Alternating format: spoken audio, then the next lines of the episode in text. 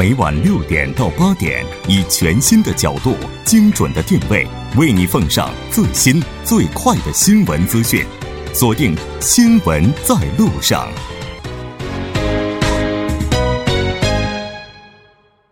好了，欢迎回来，这里是正在为您直播的 TBS EFM 新闻在路上。稍后是广告时间，广告过后马上回来。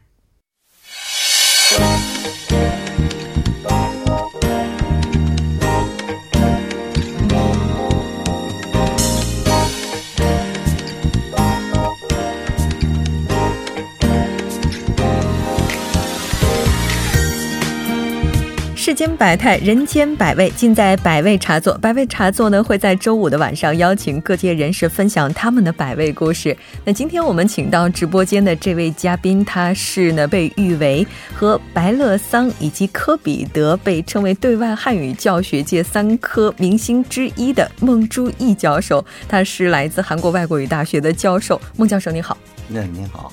非常高兴今天能够邀请到孟教授做客直播间。那其实刚才我用了一个称呼，您是被誉为对外汉语教学界的三科明星之一。其实在我们不知道的地方，您其实有很多的头衔，在这里简单的来和听众朋友们介绍一下吧。这个头衔是这个随时变的啊。其实我做过一些工作啊。主要是这个我自己学习汉语，还有从事这个汉语教学工作，也做过这个翻译。那么这个我曾经当过我们韩国外国语大学的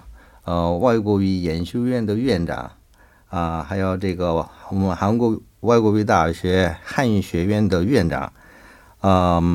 还有这个我们学校有孔子学院，也当过孔子学院的韩方院长。那么在这个学术团体当中，我当过这个世界汉语教学学会的副会长，也当过这个我们韩国中国语教育学会的会长，还有韩国中国语研究会的会长，目前是担任这个亚太地区国际汉语教学学会的会长。不过这个我的头衔呢，其实过了一段时间，就不当了。但有一个永远不变的身份，那是学习汉语的学生。哇，我以为您会说是教书育人的老师，但您说是学习汉语的学生，所以我就在想，有的时候是不是当我们虚怀若谷的时候，就可以海纳百川？这可能就是真正学者的一种风范了。其实这个，因为我本科读的是对外汉语，所以说来到韩国之后，很早就听过您的名字，知道您在学界是非常有名的，而且您是研究这个对外汉语，而且它是将对外汉语将这个汉语作为第二语言教学的一个研究以及实践。那最近您主要研究的课题是什么呢？我主要那个关心的是这个跨文化交集，还有课程设置。还有一点是这个利用这个高科技技术来这个体现这个汉语教学的这个科学化。那这些都是那个我们应用语言学范畴里面关心的问题。那么我是本来从不会说汉语的人，变为会说汉语的人，说的像中国人一样的人。那么。这一点是我自己从事这工作的时候啊，可说是这个我最值得骄傲的地方啊，因为我做的是这个根据我个人的实践和实际情况来做的，并不是这个靠我自己的那个想象来做。那么这个比如说这个跨文化交际啊，我是接触这个汉语之后，开始跟中国人那个交流。那么那个时候我发现很多跟我们不同的，而且我自己觉得很有意思的。那么这个我总是有一种那个好奇心，观察这个中国的这个文化，还有中国人的这个行为还有这个思维等等啊，那么这个时候我发现的那些问题，其实后来我是这个读了书做研究之后，很多是可以拿一些理论来那个理顺的是啊。那么还有一个我现在这个正觉得这个有必要的事情是这个课程设置的改革。哦，课程设置其实很重要，而且很难。嗯嗯，对。那么这个课程设置呢，这也可以说是这个让学生提供一个学习的平台。嗯，我是这么想，而且呢也这个指引学生朝哪个方向走。所以这是非常重要的。以前我们学习汉语的时候，那个时候还是这个不够明确，对，当时根本没有这个第二语言教学的明确的学科意识，嗯，这都是这个各个时期那个历史的环境不同，嗯，所以不能拿那个现在的这个眼光和要求来看。对，时代是在发展变化着的，是，对。那么这个我从小就是从那个的大学一年级入门的那个阶段开始，我自己感觉到我们在学校学习的总是跟这个社会的这个需求是有这个距离的，对，有一点脱节。嗯，对，嗯。那么这个很多问题是这个我们的这个认识有限。嗯，很多事物都是需要个过程的，变化都需要个过程。那么主要的问题是什么呢？其实很多是这个教师他们总是想要坚守自己的那个阵地，嗯，不是为这个社会和学生着想，所以最不理想的就是这个想要这个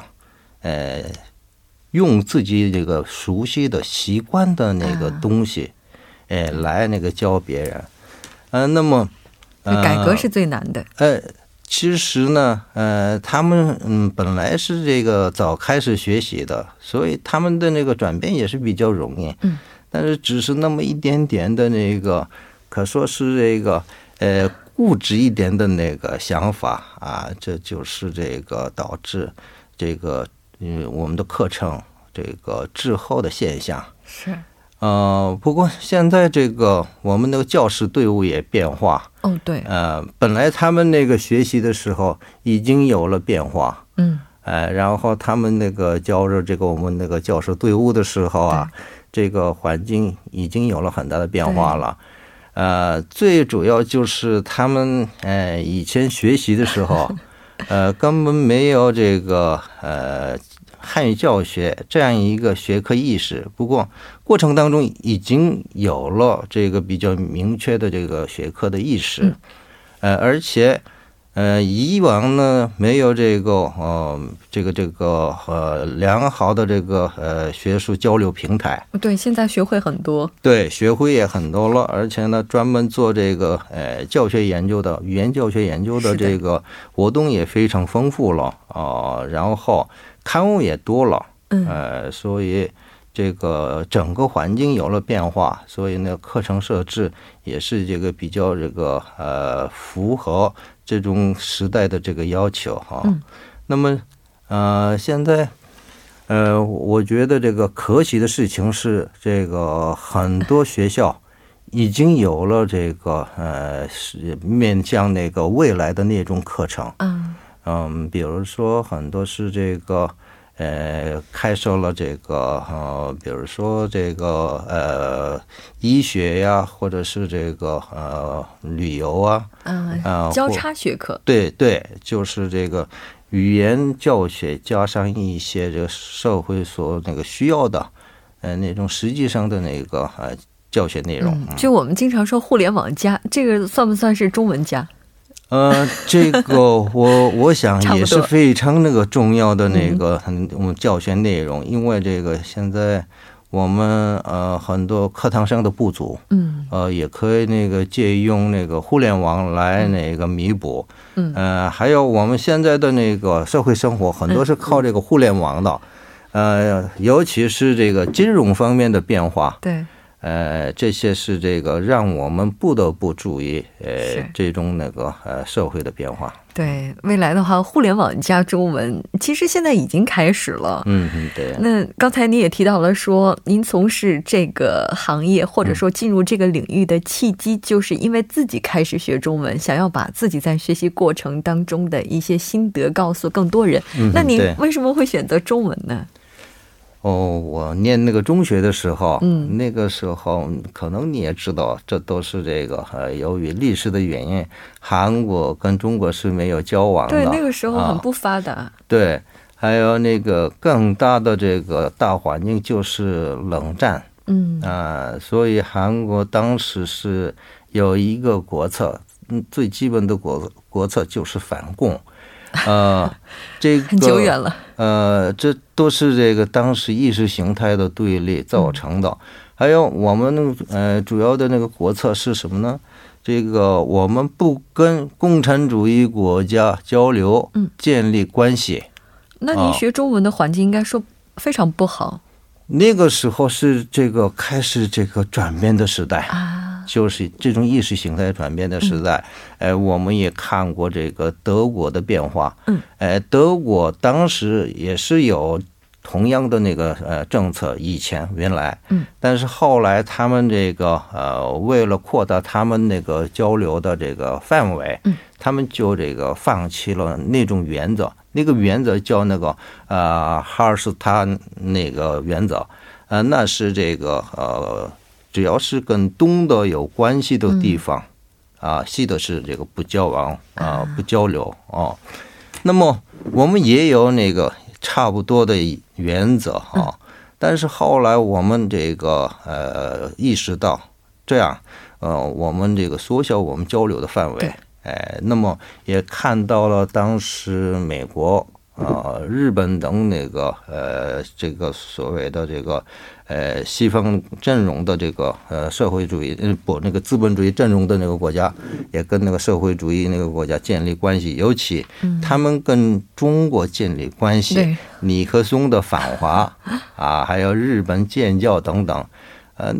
那个时候刺激了韩国也开始有了这种那个放弃。哈尔斯坦原则的这种那个国策之后我们是想要跟那个中国建立关系，但是还是比较遥远，因为曾经是过去有过一些这个过程的，对，所以不能一下子转变。还有一个原因是我们北方的麻烦的兄弟，他们一直是这个妨碍我们那个改善这种关系啊。不过呢，那个时候我们看到了这个一些那个西方资本主义国家跟中国改善关系，那么那个时候我觉得，我也会这个改变这种那个局面，所以呢，我当时虽然是这个中学生，不过考虑到未来。我觉得还是这个值得这个学习这个汉语，哇，非常有远见。算不上是眼界现在看来是这样的。从中学的时候就决定开始学中文的人，我觉得在那个年代应该是很少的，而且这应该需要勇气吧，因为毕竟当时学英文的话，在很多人眼里看来是好像它是属于这种大趋势主流，会有这种感觉。是其实我那个时候觉得呀，我个人可能是比较喜欢那个学习外语啊，我觉得这个学习英语。因为学习的人太多了所以我觉得没有足够的吸引力所以当时您应该是属于非主流，然后走到了今天我觉得走到今天也基本上走入了这种主流的这样的一个顶端了，这当中的艰辛是可想而知的。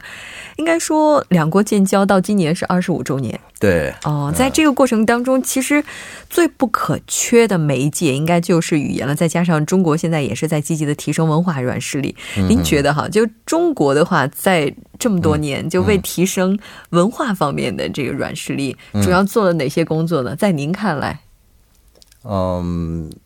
其实过去我没有太注意这方面的情况，不过大概有近十年来，大概12、13年了吧，10年，这个中国有了这个较大的变化，那是中国开始注意到把自己的文化介绍给国外，而且是这个成规模的。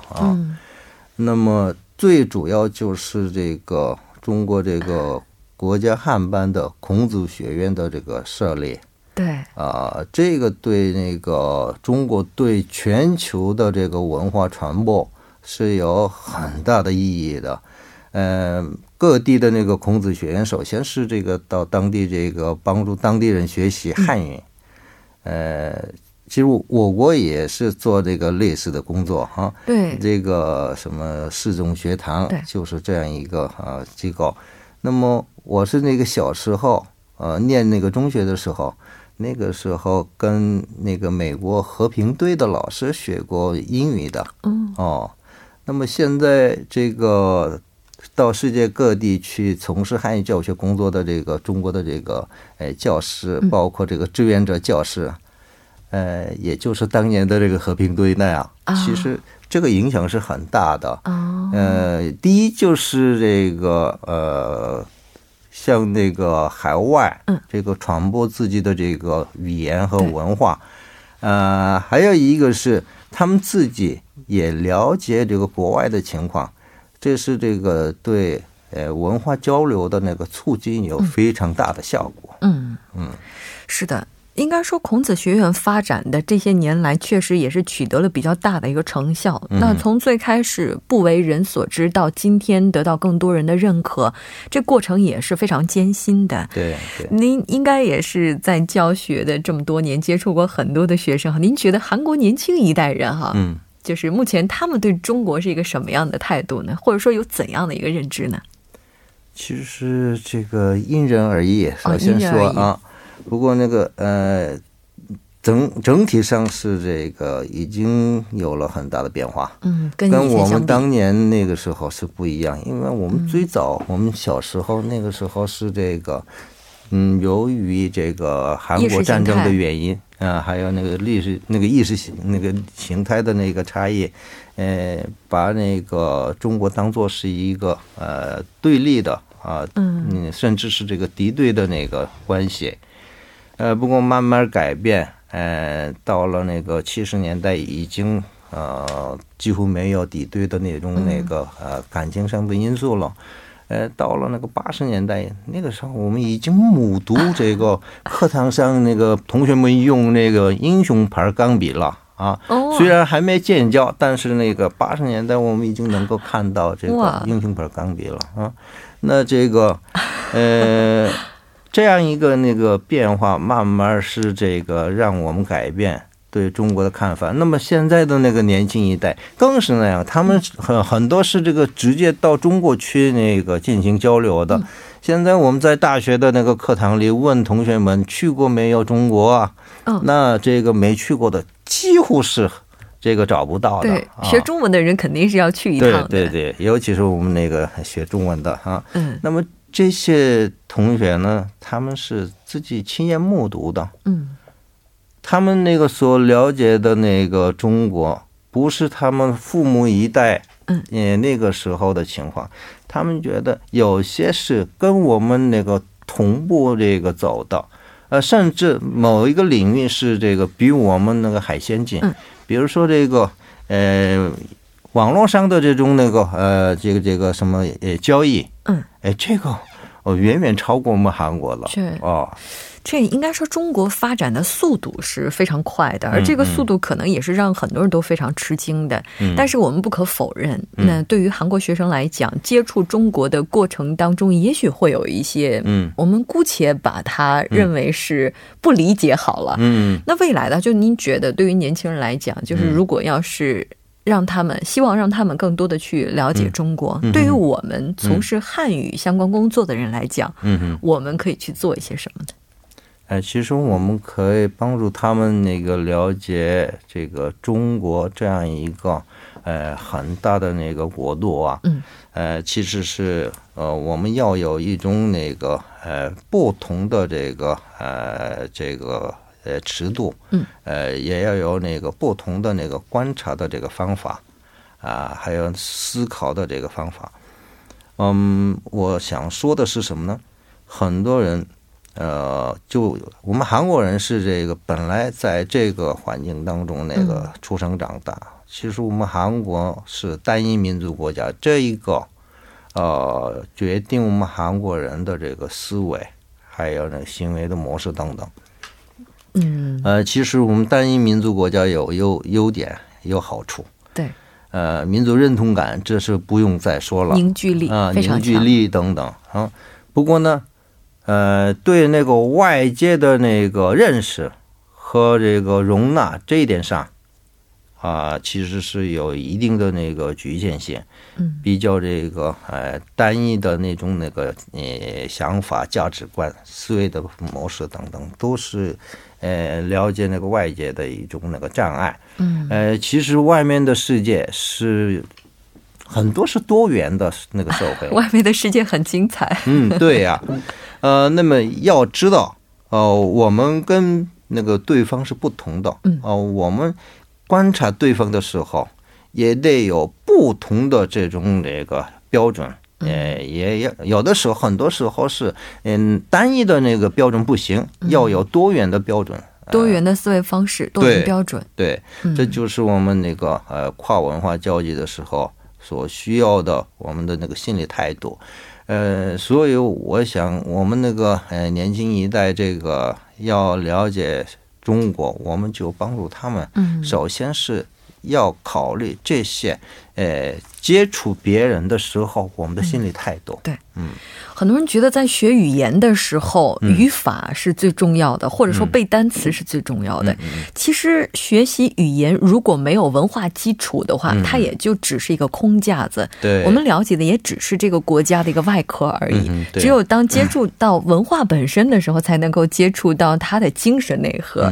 好的，非常感谢今天孟教授做客直播间给我们带来这一期节目。当然，希望以后在我们的讨论板块当中也能够见到孟教授。我们以后再见。好，谢谢，好，再见。好的，稍后来关注一下这一时段的路况、交通以及天气信息。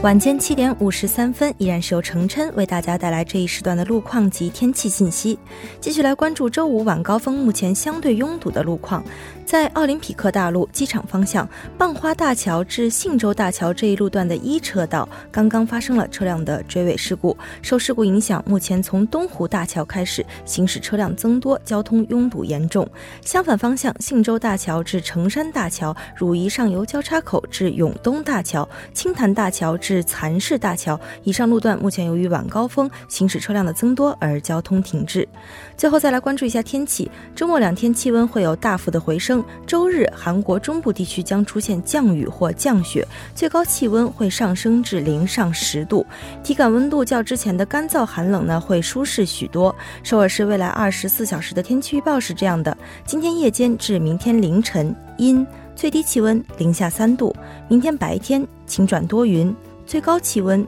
7度。好的，以上就是今天这一时段的天气与路况信息。周末愉快，我们下周见。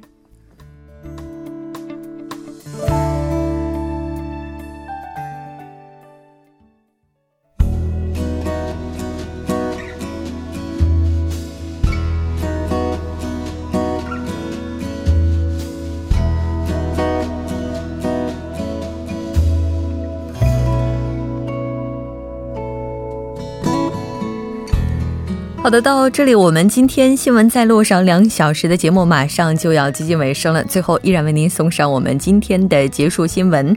根据最新的数据显示， 韩国今年第三季度国内生产总值环比增长 1.5%。 按照这样一个趋势的话， 明年人均收入有望能够达到 3万美元。 但是央行方面认为， 今年只有以美元 为准，人均国民收入同比增长 8.8% 才能够达到 3万美元以上。 而截止到第三季度呢， 目前增速只是达到了 7%到 7.5% 这样一个区间。 那如果明年的经济增速为 3%， 居民消费价格上涨率为 2%， 并且韩元对美元汇率不会出现波动， 那明年的人均国民收入将自然而然的达到 3万美元。 是不是非常复杂的一段介绍以及说明？ 但是不管怎么样， 我们刚才也提到了， 可能物价的影响对于老百姓的实际消费会产生比较大的一个感受。 人们的压力越大呢， 不仅仅带来消费减少， 也会产生其他的连锁反应。 当然我们希望的是实现刚才我们提到的这样一个数字。 那到这里我们今天的节目就是这些了。 那当然今天也是我们 9周年 这样一个非常特别的日子， 在未来的日子里， 我们将会一如既往的陪在大家的身边。 那今天的节目就是这些，我们下周的同一时间依然陪您在路上。我是木真。